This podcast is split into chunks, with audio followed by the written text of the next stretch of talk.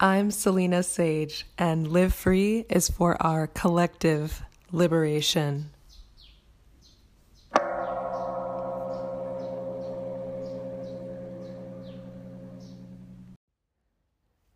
Namaste and welcome. First, I'd like to thank new listeners of the podcast who've reached out to me and shared such kind words about your experience with the show. You've inspired me to hit record this morning. and today I'd like to share this concept that it is the false that makes you suffer. And to do that, I thought I would share insights from an Advaita Vedanta master, Sri Nisargadatta Maharaj, and also the great Sufi saint Rumi. And finally, circling around from a great Zen, or actually Chan master, Huang Po from China. And these masters have provided great insights. Let's talk about it. so, first, from Sri Nisargadatta, he said, It is always the false that makes you suffer, the false desires and fears, the false values and ideas the false relationships between people. Abandon the false, and you are free of pain. Truth makes you happy. Truth liberates. This is very on the nose. He says directly, it's the false that makes you suffer. So, anytime we are suffering, that is a clue that we're believing something that is false.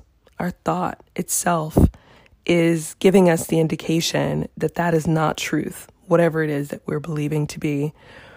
And Saint Rumi does a great job of this. This is from the Mathnawi, book two, which he wrote um, ages ago. And it quotes a conversation between Iblis, who's a, a central figure in the Quran, a fallen angel, and also Muawiyah, who is um, a caliph in those times. So Iblis asked, Can you tell a lie from the truth, you who are filled with illusion? Muawiyah answered, The prophet has given a clue, a touchstone to know the base coin from the true. He has said, That which is false troubles the heart, but truth brings joyous tranquility. That which is false troubles the heart, but truth brings joyous tranquility. So, again, anything that is troubling your heart must be false because the truth brings joy.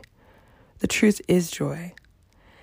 And what I love about Zen masters is that they get straight to the point. And Huang Po is from, I think, the fifth century. So, very, very um, wise master, and, and he says plainly give up those erroneous thoughts leading to false distinctions. There is no self and no other. There is no wrong desire, no anger, no hatred, no love, no victory, no failure. Only renounce the error of intellectual or conceptual thought processes, and your nature will exhibit its pristine purity for this alone is the way to attain enlightenment. So, typical of a Zen master, they say just get rid of all thoughts. there is, if he's saying there's no self and no other, no wrong desire, no love, no hatred, there's really no thing. There's nothing. And Zen is kind of just is this realization. It is a realization that the thoughts are the whole problem. So instead of trying to distinguish if a thought is false or true, just give up all thoughts and you won't suffer. And Huang Po also says, so long as your mind is subject to the slightest movement of thought, you will remain engulfed in the error of taking ignorant and enlightened for separate states. I thought this was really worth sharing because we often think that we think that there's this this spectrum, this range of being unenlightened or enlightened. And that's a definition of that only applies to personhood. Only persons can have those different levels of consciousness because the person is the limited aspect of consciousness. But if you go before the person, then all there is is consciousness. There is only one. And so those manifestations have not yet materialized. you you go to the source to recognize this oneness. And as long as you are entangled in the mind, which is only thought, the, the mind is only thought. As long as you're entangled in that, you are removed from your original nature as consciousness itself.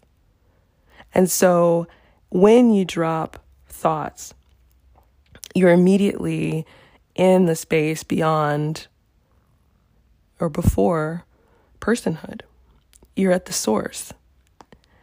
And what is aware of that is prior even to consciousness. And I'm just inspired to share more more wisdom from Huang Po because I think he's amazing. and he says to awaken suddenly to the fact that your own mind is the Buddha, that there is nothing to be attained or a single action to be performed. This is the supreme way. And here, mind is capitalized. So again, he says, to awaken suddenly to the fact that your mind, capital M, is the Buddha, that there is nothing to be attained or a single action to be performed. This is the supreme way. So this is going one remove from the little mind, the, the mind of the person, which is a limited aspect of this unlimited capital M mind or consciousness. And if you recognize that that is the Buddha, that that, you know, that awareness of the oneness, which is the oneness, is prior to the limited aspect of the small mind or the person, there's nothing else to be done. this is an immediate realization. This is Zen. And he says, if you students of the way wish to become Buddhas, you need study no doctrines whatsoever, but learn only how to avoid seeking for and attaching yourselves to anything. So if you avoid seeking and attaching, then you are freedom. And we are so easy to, um, so quick to attach ourselves to thoughts. Whatever thought races through, we, we become, it gets our attention, we become attached to it, we believe it in it, and that defines our experience. And when we're suffering, there is a false thought that is is passing that we're attaching to and believing. But from the Zen perspective, all thoughts are false. because this is thought is is one remove one removed from the unborn. So if you go back to the unborn awareness itself, which is free of thought, you have no you have no work to do. You don't have to follow St. Rumi's advice to, to recognize the real from the false, or to know Sri Nisargadatta's advice that, you know, that this false makes you suffer. You don't suffer at all if you don't attach yourself to any thought or anything or any idea or any belief. This is the great opportunity that Zen provides just by washing away all concepts and all thoughts, there's automatically no suffering. So I encourage you to sit with this wisdom from three great masters, contemplate it, and recognize where in your life you might feel any suffering. And your first step might be to just tell yourself, okay, because I'm suffering, that is false. That's a place to start. And then as you progress, in your recognition of your true nature, you'll know immediately that anything, anything at all that comes to mind, especially just as a thought, a memory, idea, imagination, it's all false because thought itself is one removed from your nature, that unborn awareness which is free of free of all and therefore simply freedom itself. Hmm. And so I thank you so much for being here. Namaste.